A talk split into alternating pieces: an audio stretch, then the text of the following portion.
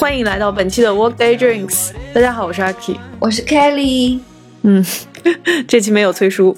接着我们还是聊一下关于新年的话题。你们上期不是已经聊了 过年回家不能怎么办？然后这期我们就要聊新年了。没错，一般都是怎么拜年的嘛？嗯，你们家是怎么拜年的？嗯，就初一一大早起来，六七点钟就挨个打电话，或者是亲戚。朋友会打电话过来，爸爸妈妈的方式是这样。我爷爷奶奶在老家，我一般都是跟外公外婆过年了，都会起个大早，梳洗打扮一下，冲到他们家去。我们那边不用磕头，就是说新年好，或者路上遇到住在附近的爷爷奶奶们，就说爷爷新年好，奶奶新年好。嗯，邻居家的爷爷奶奶一般是不会这个时候有什么表示的。你还期待邻居爷爷奶奶还能给你自己的外公外婆会包一个大红包，每年都会有。我们家还有吗？对我们家，只要你没结婚就有的拿。你是为了这个压岁钱，所以才一直不结婚吗？然后我外婆还说，如果你带了男朋友回来，double 的嗯红包，我就想。你想什么？还有两天，我就想外婆这个红包其实包的蛮大的，然后 double 一下也蛮多的，要不要雇一个回去，然后对半分？一上来先征个婚。有对我们张凯丽感兴趣的朋友，可以加入我们的线下听友群 WD Radio，添加微信，或者是去加我们的微博 Workday Drinks 二零二零。而且今年过年跟凯丽回家，你也有一份红包拿。多大的诱惑？还有就是那种群发的短信，一开始微信还不普及的时候，一看就是有模板的。我知道，还有那种连名字都没有改掉的，这么不认真，这个意义何在呢？我一开始还会发，嗯，但我不会出现任何名字，我就是祝大家巴拉巴拉。我一开始还挺热衷于发的，我还说把每个人称呼都改好了，然后一个一个发，嗯。后来我发现他太不走心了，是的，这两三年干脆我就不发了。如果这个人我看一下他是起码说把我名字编辑一下过来的，我就回他同乐同乐，然后问问好。如果一看，哎呀，不回了。我从前年开始吧。就因为群发的这些信息我都不回的嘛，嗯，然后所以微信上面有那种专门只给我发的语音，或者是一看你就知道他是只针对你发的，我就直接发红包过去了。那我今年也看一看吧，对，我也要收红包。然后再说到这压岁钱的问题，仅以我家为例，我外婆说是结婚前都可以拿到的。嗯，所以我现在每一年都会拿。我从大学毕业之后就没怎么拿压岁钱了。哎，你们现在还正儿八经的包着红包去送吗？就纸质的人民币？会啊，专门取出来。我外婆就会取那种崭新的连号的。去年疫情也有吗？有啊，阿姨之间给的红包就是等价交换。我一个小阿姨，一个二阿姨给我了。我妈同样也会给我弟弟妹妹。想问一下，你小时候到现在的压岁钱都是给父母的吗？很小的时候是给父母的，后来上了大学了就给我了。还有一些就是可能爸爸啊，或者是妈妈的同事在大街上看到你，他会给你包一个很比较合适的红包吧。就是大家出去聚餐啊，长辈们也都会包一个，但是这个最后也不是到我口袋里，我是借着红包的名义在走人情。嗯，但是我有同事跟我差不多大，他跟跟你一样辈分特别大，他。现在回去就是要包红包，他想到过年他就很头疼，他要给下面的子子孙孙 发红包。哎，我这两年也会给爸爸妈妈准备红包。什么六六六八八八这种还挺开心的，以前是没有钱给他们的。哇，那你还真挺好的。但他们同时也会给你包，是不是？对的，对的。嗯，我爸妈是每年他们俩会额外给我六六六八八八这种压在我的枕头底下。哇，这么有仪式感。对，就会放点糖啊，放点糕啊，每一年都这样。而且我现在都这么大了，还是维持这个传统。那糕可能就是步步高升的意思。可以说到那个糕，就是那种米糕，红色的纸，然后给它包的。方方正正，后面是可以塞钱的。那个糕挺难吃的，说实话。大人就是想要把那个红包给到你，那所以基本上那个糕你拿在手里就很开心，立刻把钱抽出来塞口袋里面，然后那个糕就给分掉。要蒸一下才好吃，或者是油炸。我妈有做过，我又很喜欢吃。从来都没有好好的利用过那个糕。糕，对，最后都干掉了是吧？就直接扔掉。有点浪费。是，我们那边拜年的时候会有小贩，嗯他们那几天生意非常的好，像小杯子一样的糕，水水的、软软的、糯糯的，还有一个是糖葫芦，我们就会买这两样东西必备的。现在你想要买这个东西，就要提前好多天跟他们订的，嗯有各种颜色的，白色的、咖啡色的、紫色的，反正各种粮食做的吧。是吧？嗯，嗯我不知道其他地方有没有，我只能描述一下。我印象里感觉会准备一些干货，就是干果之类啊啊，的，坚果啊什么的。。对，嗯长辈家里面串门呢，会要带礼物吗？要的然后四样。哦，是吗？你们是什么？样啊？嗯，可能买一些进口的贵一点的水果啊，嗯，然后零食啊，还有刚刚我说那两样，一个糕，一个糖葫芦。是那种类似于像果篮啊这种东西吗？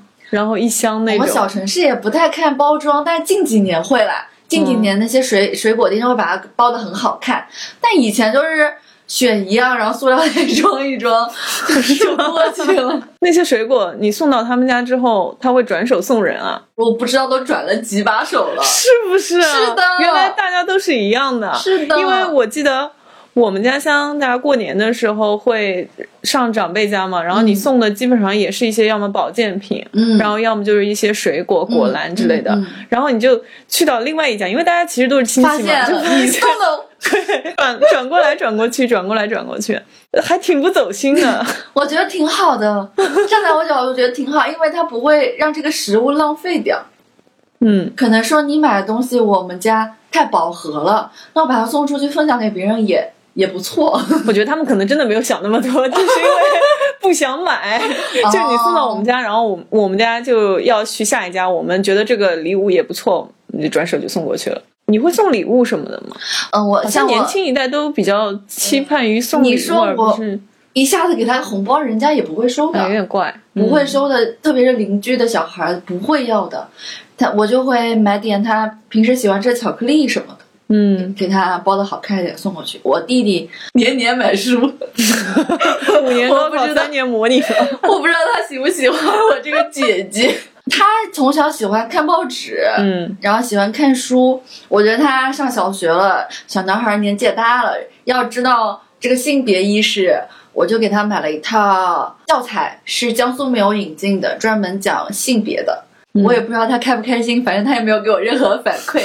这种书我感觉还好哦，觉得还有一年送的是百科全书那种感觉的，这种感觉小孩都应该挺喜欢的，不仅小孩喜欢，家长也喜欢。对对对，嗯就比较有意义。我妹妹的话就买个口红啊，因为长大了，现在她也毕业了，钱的话，你给个一两百的，立刻就花光了，他也不知道，嗯，没感觉。嗯，我再讲讲年夜饭吧。我们那边过年呢，就是海鲜、炸的肉丸子、豆腐丸子、藕盒子、韭菜盒子，还有各种卤货什么的。所以你们年夜饭是吃一顿是吗？吃很多顿啊都是在一个人家家里吃。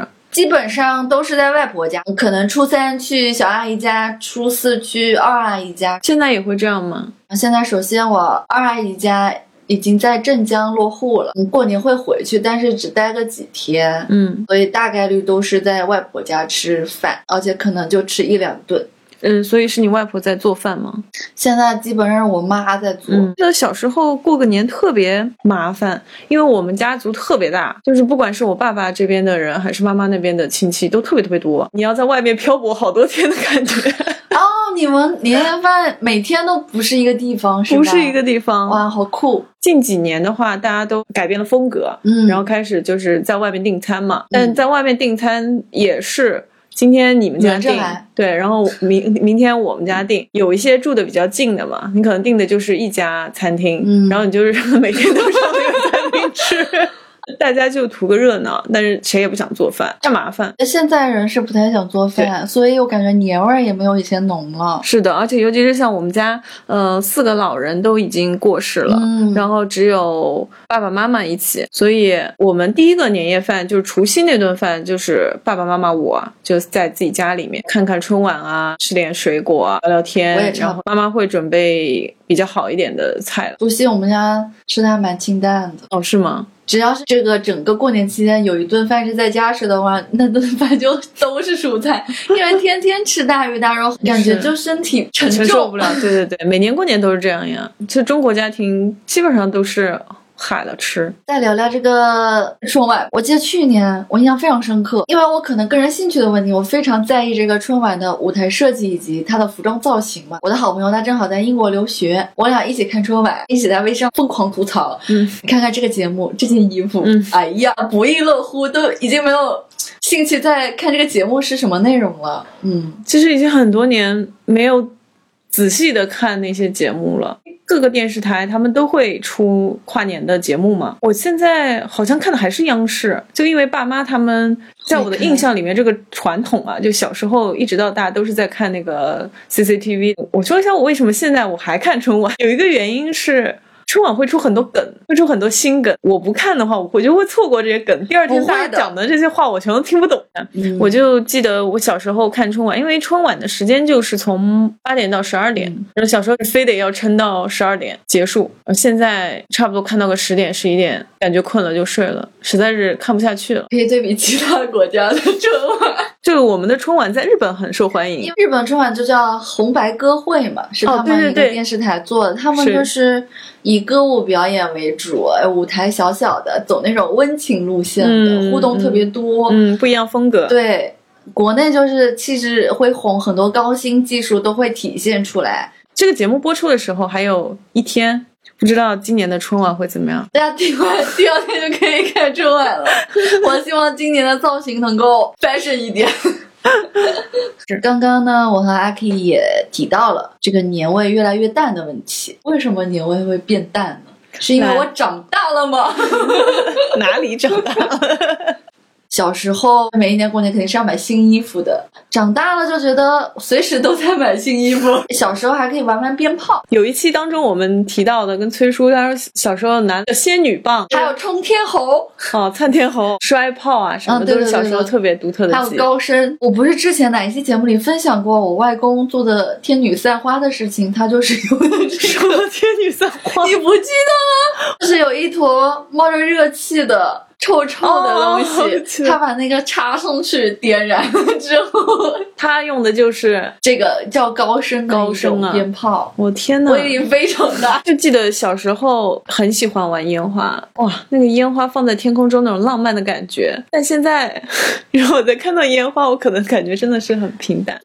我记得小时候还会去赶灯会，长大了都没赶过。我会去村子上面拜年嘛，因为那个时候爷爷奶奶还在，跟那些小孩儿就是很久才见一次了，呃，很开心啊，哦那些小小伙伴一起就从村子的一头挨家挨户拜年。其实他们也未必是你的亲戚，疯狂的要糖吃，然后那些糖你可能也不吃，你就是觉得好玩儿，然后要嗯塞一把一把的，把自己的所有的袋子都塞鼓鼓的。我觉得那天真的是很完美，但是后来就越来越没有这样的体验了。以前说到那个买新衣服的事情，小时候那也真的是，就每年过年的时候，就是你买的衣服可能有一两个月，然后呢，那个衣服放在那里，对，就放在那里，然后你时不时的你就会去把那个包装拆开来看一看，但是你又不穿，嗯你就想我一定要在那天帽子啊，然后新袜子啊，然后新鞋啊，内啊，对啊然后那个棉毛裤都是新的。的衣服啊，就放在床边，然后除夕之夜，早上起来的动力就是赶紧把这些衣服全都穿上。是的，可开心了好。是啊那个时候是这样子的。是啊，就小时候还是比较单纯，然后又有好吃的，又有好玩的朋友，嗯，又有这些新的衣服啊、钱呐、糖果啊，还挺愿意见那些亲戚的。但现在就是很不想见亲戚，现在亲戚，哎呀，上班了，多大了？一个月赚多少、啊？谈朋友了没？你 那工作到底是什么呀？不太懂，给我解释一下。这还是好的，啊，结婚了，什么时候生啊？对啊，老公在哪里啊？老公什么工作啊？老公家里怎么样？哦天哪！真是。所以你今年回去会催婚吗？我们家其实还好，因为我们家亲戚就不多，就有两个阿姨，还有外公外婆，我爸我妈，他们会催，但平时也催，也不会等到过年的时候再催。我爸就是去年开始，哦，你爸也开始催，对他怎么说呢？他之前都没有过任何事，嗯，到去年他可能意识到我老了，他说希望我能够嗯谈恋爱，有一个人可以跟你携手共进。就说的很委婉了。阿姨也是前两年才开始的，我从小到大所有决定她都很支持我。她觉得女孩子就是要独立，出去闯也没有什么不对。但是他可能也觉得我老了，前两年又开始嗯问感情方面的事情。给你安排相亲之类的吗？会啊，过年简直是相亲大好时机，大家回家了，好吧？我觉得，如果父母真的是想要给自己的宝宝介绍不错的人的话，也不是说你要充分了解，就你们先说互相加下微信，让他们俩自己聊。如果聊得不错，两个人自然而然会出来见面、约会什么的。是你不要说 村头的理发店、老年理发店，人家爸爸在，他在，或者是这边有家长在，你说这小孩能不尴尬吗？都是年轻人，头都不想抬。我们家催婚也不太催了，现在现在可能是放弃了吗？我觉得是啊，我不是辈分大嘛，就二十号，我的一个侄子结婚，我一共有两个侄子，嗯，这是第二个结婚的侄子，一 侄子个但是也差不了几岁吧？差一岁，嗯嗯，前年他不是刚回国没多久吗？呃，那个是我弟弟。哦，对，弟弟还没结婚，搞搞错了，搞错了，弟弟没结婚啊，也给我弟弟征个婚啊。好，把你弟弟的条件报一下，快点快点，给他争取一分钟。弟弟是个好弟弟，弟弟蛮大的，嗯，现在刚回国，在某大型互联网公司。好棒哦，听起来就 年少多金。有兴趣的话，也可以加入我们的线下那对对对个听友群，好吧？大家都在里面，好不好我们？听友群一大功能就是解决内部消化。对对对对对，其实我相亲也是在可能毕业之后没多久的时候，刚刚稳定，嗯所以那个时候是一个高发期、高频期。那后来呢，大家也互相表明了心意，然后现在。我爸妈是可能着急的，但是不表现了，而且也不行动了，不会说我突然拉个人来跟你相亲这种事儿。挺好的。对，因为他们也知道，可能大概率他们找的就是身边的朋友啊什么，可能我们不太合适。嗯，嗯，反正我三十几岁的朋友家里已经放弃了放弃了是吧？他就说 你再过几年就好了。熬熬过了三十几就好了是吗？嗯，应该可能是吧。然后他说熬过就可能偶尔给你提一下。现在是主要爸妈不是会直接跟我说这些东西了，因为他们可能一方面是开玩笑说是放弃了，另外一方面可能他们真的也觉得说了没什么用，反倒是那些三姑六姨呀、我小阿姨前段时间还给我打电话了，嗯，我很不乐意接她电话的。之前跟她闹过矛盾，是我也不知道我在节目里有没有分享过，反正我就接了长辈嘛，接了。她说我弟弟来上海比赛，一个什么奥赛之类的竞赛。我说嗯，那我也没有时间去看他，我要上班。嗯他说他们老师带队的，在学校里不能出来的，然后比完赛就得回来了。然后他突然话锋一转，重点在后面。对，他说现在家里也不想让你再回家了，就觉得你现在在上海也挺好的。我也跟他分享了一些我的人生规划、职业规划啊，聊一聊。他说你以后如果留在上海了，找了一个男朋友成家了，开始说首付啊，怎么怎么怎么样啊，房贷啊，怎么怎么样。我想我还单身呢，你跟我讲这个。他就是他就是怕，他其实也是担心我。在 F 七的群里面，嗯有些人会问他说：“嗯、如何表面顺从父母或者是啊家人的那种意愿，然后背地里去做一些反抗的？就可能他想要做的事情，也不仅仅是限于催婚啦，就跟父母的这个观念冲撞很大。我行我素啊，不行吗？可能大家还是要考虑一下父母的感受。我当时看到这个问题，就是我之前的状态啊。我之前我爸妈来过很多次上海，想劝我回去，不要说一个女孩子留在大城市里吃苦，回去什么都有，嗯你只要上一个很稳定的班就可以了。但这不是我以后想要期待或者憧憬的生活啦。那我也通过我的努力和游说吧，让他们慢慢改变了这个想法。我觉得，如果这个父母是真的爱你的，他是可进行沟通的。只要你认真真诚的把自己想法跟他们沟通好了，他们多少会理解你的吧。我就是觉得沟通好难哦，感觉沟通不了。但有的父母他可能属于没办法沟通的，他比较固化，他觉得我的人生经历看你这个就是异想天开，嗯嗯，以后你会不幸福。嗯，嗯比如说举个简单例子，催婚这件事情，如果他们今年过年的时候还跟你说说你什么时候找男朋友啊，你什么时候结婚啊，你怎么回答呢？这是他们的日常啊，我已经习惯了。我之前是很生气的，我就硬刚，我说行啊，我三天就给你找一个，然后结婚也不知道离不离，也不知道怎么样，反正都不咋地，然后说不定还家暴我，到时候你看怎么办？嗯现在就不，现在就我说我也有去认识新的男生啊，但是我们实在是不合适，我也会跟他们说我现在在约会的这个男生大致什么情况，认真跟他们分析，然后他们也觉得啊、那不太合适。哦，所以他们是听得进去的，其实听得进去，只要你很耐心、很真诚的跟他们正面解释这个问题。举个例子，一个上海本地的男孩子，我就不讲那么具体了，涉及到个人隐私。我跟他吃饭啊、喝酒、聊天的过程中，我觉得他还是非常 local 的。嗯虽然他可能大学、研究生都在外边念的，后来回来的，我以为他。思想会更加开放，接受度更高一点，但其实不是。一家三口住在一起，没有第二套房子。他有讲他的前女友们都多么的能挣钱，多么的优秀，我就我就知道这个男生非常看重一个女孩的家境。我又不是本地人，我们家全款在上海买套房子也是很困难的，所以我觉得觉得不太合适，我就会跟我妈讲，她也会听我的分析，她自己也会分析啊，那是不合适的，对吧？哦，原来是这样。嗯你，要跟他讲，用事实摆道理，他应该会听的了。我现在就非常敷衍，因为我知道你一直很敷衍，是因为我知道说了呃好像也也不会怎么样，因为之前我有固定的交往对象嘛，嗯那那个时候也是想说可以给父母分享这个喜悦，所以我也是啊、呃有事没事的见个面啊，吃个饭啊。就把它带给家长。我现在回想，我觉得其实没有必要这样做，就是除非两个人确定说要结婚，走到那一步了，才见一下家长，可能比较合适。嗯我单身的时候，他们还会问，就说你什么时候找男朋友怎么样，我都会说快了，快了。就可能也不是爸妈会问的，就三姑六姨啊什么亲戚问到什么时候结婚啊，快了，快了。就是如果你们不想费很多话跟一些不太熟的亲戚讲现在你的情况的话，你可以用这一招。我这种事情，我觉得只需要跟父母分享就好了，没必要跟别人说。对你的那个点是的，嗯，就这种真诚的话和你平时约会的对象，为什么要跟别人说呢？就是对我现在就是说，如果有三姑六姨问到此事，啊，你可以简单回答一我觉得点。是啊，嗯，说怎么呢？跟跟我说出来，怎么就快了呢？你就等着喝酒吧。一等就是三年，三年又三其实你也不知年，道你自己在说什么。对，就场面话嘛，敷衍过去对。对对对对，那也不是真的说非常关心你的那种。有些亲戚他可能是就想刺激你一下，就想跟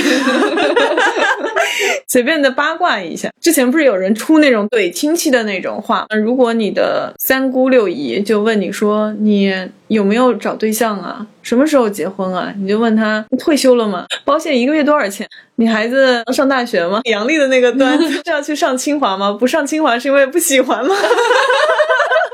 而且我觉得提问的这个听众，他可能是还在念书，他还没有说他的生活、他的财务完全在独立的状态，嗯他还要依靠父母的大部分的支援，经济基础决定话语权。好现实。也许他之后自己能够独立的时候，这个情况会改善很多。像我阿姨的朋友，他们家有姐姐，那个姐姐我知道也是在南京，在银行里工作，凭自己的努力买房买车，落在南京了，就一直单身。那个阿姨也是愁得慌。说女儿怎么怎么样，我妈居然把它当做反面教材讲给我听，然后我想这就是我未来想要的呀。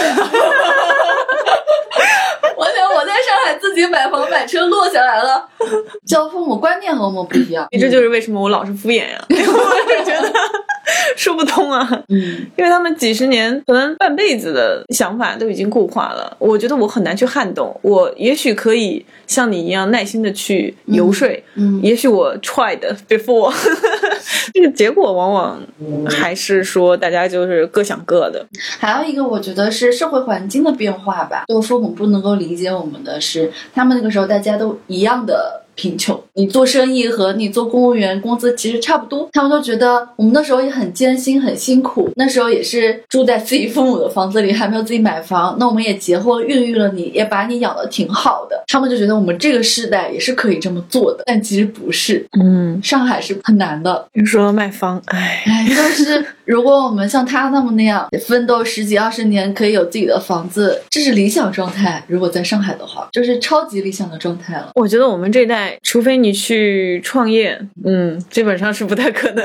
做一些嗯是什么，嗯是什么。我们觉得自己生存下去，问题和困难都挺多的。如果再让我们担一个家庭的责任，我们可能就压垮自己了。你就像你那个朋友，现在回家要开始想给小贝送压岁钱的时候，已经头很大了，对对对对对，快压垮了吧？是的，想想我年终奖就这么一点，回去要分出去一部分。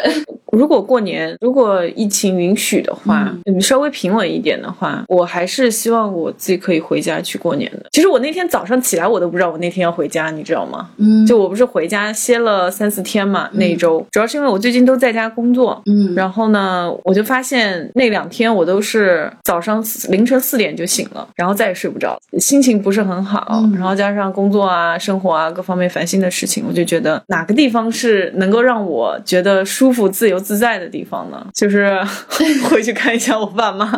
我当天早上起来，呃，吃完早饭之后，立刻收拾东西，然后准备回家，在家里面待了两三天吧。嗯，每天也就是跟居家隔离差不多了。就我发现近几年我回家都不出去，就不会出去社交啊，不会去哪怕超市啊、商场啊都不会去逛，全程在家。然后晚上吃过晚饭，跟我爸妈下楼散步散一个小时。然后我就觉得我回去好像是很放松的一件事情，但是我发现爸妈有他们自己的问题，就是他们的注意力没有在我身上了。你想怎样？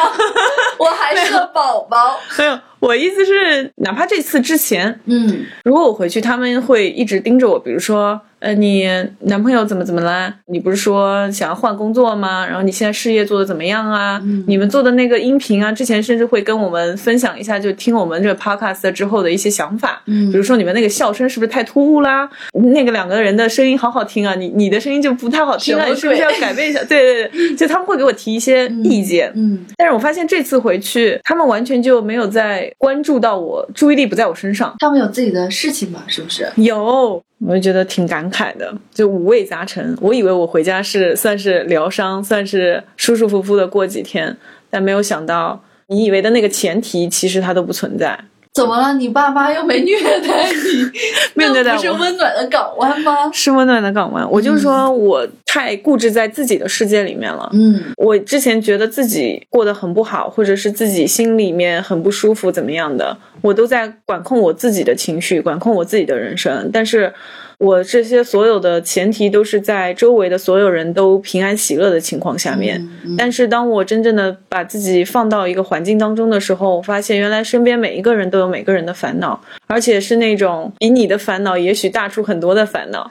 嗯，每个成年人都能承担自己做出的一些决策失误、一些后果，嗯不管这个后果会带来什么样的伤害，我希望大家是可以承担的，是可以坦诚、公平的去说这些东西。嗯但是却让我觉得，我应该不能够再沉浸在自己的情绪里面，我应该去关心身边的这些事情，身边的这些朋友或者是家人。嗯，从我的角度看呢，是我后来想了一下，也跟我朋友聊了一下，他说的也对，就是有在提醒我说，也许父母之间的一些问题，你有没有考虑过？其实有可能是你平时的关心太少了。如果你平时都跟他们交流，平时日常的沟通当中，他就会告诉你，我现在要做这个决策，我在犹豫或者怎么样，你可以给到他一些稍微好一点的建议，稍微稳妥一点的建议。一个是我们是中国的小孩，而且是独生子女，对，就从小到大也没有说要关心到家庭的方方面面，就觉得我是公主。我想喝水，我妈立马给我倒好了；我想吃水果，我妈立马买好，我爸也给我洗好放好。回家就是伺候着你那种感觉。是这件事情给我的触动挺大的。我朋友就说：“你赶紧回来吧，呃，上海需要你。”但是我现在又发现啊，因为通过身边这些朋友给的一些正向的反馈和父母的这些事情，就让我发现，诶，其实我二零二零下半年的状态应该说是很触底了。嗯，但是我现在回想起来，我居然觉得还是有一些进步的，就是有一些好的东西。这不是挺好的吗？是啊，每每觉得自己触底的时候，上网看看别人的故事，我觉得我也还行，我还活着，我还有钱花，还有工作在做，还有自己感兴趣的播客也在进行，还有关心我的好朋友们，我应该开心才对。每每触底，每每触底的时候，那老天都会跟你说：“你想的吧，你后面还有个触底呢。”我有在更主动的去交往朋友，思想上面有更加的开放和拥抱。我在做其他的东西，有在学习进步啊什么的，都是很显而易见。也有在保持我原有的一些好的健身习惯啊，然后有在探索一些新的东西。现在零零总总的总结下来看的话，用辩证的眼光来看的话，其实，在危机和伤痛当中也是有进步和成长的。我我倒是建议身边的朋友，像感恩笔记这种东西还是很有必要的，大家可以去做一下。虽然我没有在做，我要开始做，好吗？就是跟大家一起可以每天记下三个，哪怕是很简单的一些感谢、感恩的东西。可能说我今天自己煮了一碗什么面，味道就非常的清淡，非常健康。嗯，那我要感恩这个食材。每一个小小的改变，长期坚持下来的话，都会是一个不错的习惯。我今天在知乎看到了一个文章，是叫如何给自己洗脑的，就是吸引力法则，是你之前节目里提到过的一个心理学家的一个理论。我想成为什么样的人，我就能成为什么样的人，我就会朝这个方向努力，最终你演着演着，你就变成了这样的人。就同频率嘛，同频。我觉得挺好的。假如说每天早上你对着镜子，嗯，你就夸自己好看，没错，这是我们每天都会做的事儿。久而久之，你真的可能气质或者面容就是会变好看的。我跟你说，我之后可能会帮一些公司去做视频方面的东西，嗯嗯嗯然后对方公司想要让我出示我之前的一些 demo，对的一些小作品。我想来想去，我最近没有什么作品，只有之前就是跟 前任出去旅游的一些东西。嗯然后我就把那个扒拉出来，就想发给对方。但是我就发现，我现在比我在视频里面看起来漂亮好多哦。那很就是棒啊！对啊，就这半年，我发现我比之前的整个外形的状态好太多了。但这个重点是演，不是想啊，光想是没有用的，你要对对付出行，动。这个你要付出行动，对因为这个我也是，虽然我心情不是很好吧，呃，这段时间里面我没有在外形上面放弃自己，我也还正常，甚至比之前去健身的次数还要更多。嗯嗯嗯嗯，尝试新的东西要更多。所以说，比较迷茫的小伙伴呢，如果现在不知道该怎么办，但是有一个你很想成为的一个模式或者一个人，你就朝这个努力吧。说不定有一天一切就不一样了，就不是你现在的状态了。微小的改变，在未来可以成就比较大的质变。哎我希望我雅思，努力吧，努力，真的，对，这个最大的目标嘛，今年，嗯，对，没错，反正也在节目里面已经讲了第二次了。补个我加个油打气，因为最近有点懈怠，就是有点学不进去了，嗯有一个初期就有一个小小的瓶颈，可能这个度过去之后，就会稳步的把这个计划执行下来。他不是网课吗？我没有，我自学。哦，现在是自学，嗯，是刷题吗？我现在是在看辅导书，辅导书它会把你一些重点难点先拎出来。我想把它先熟悉一遍，我再去刷题。我也不知道什么样的方法最适合自己，还是在摸索阶段，嗯所以偶尔厌学。例如昨天我就啥也没干，回去就躺在床上发呆。我也一直在做这些事情嘛，就也在坚持的学一些东西。我就发现，有的时候，尽管我给大家造成的一个人设，就感觉很刻苦、很努力，但其实我懈怠的时间很多啊。我可能坐在那里两个小时，我真正学习可能就十几二十分钟。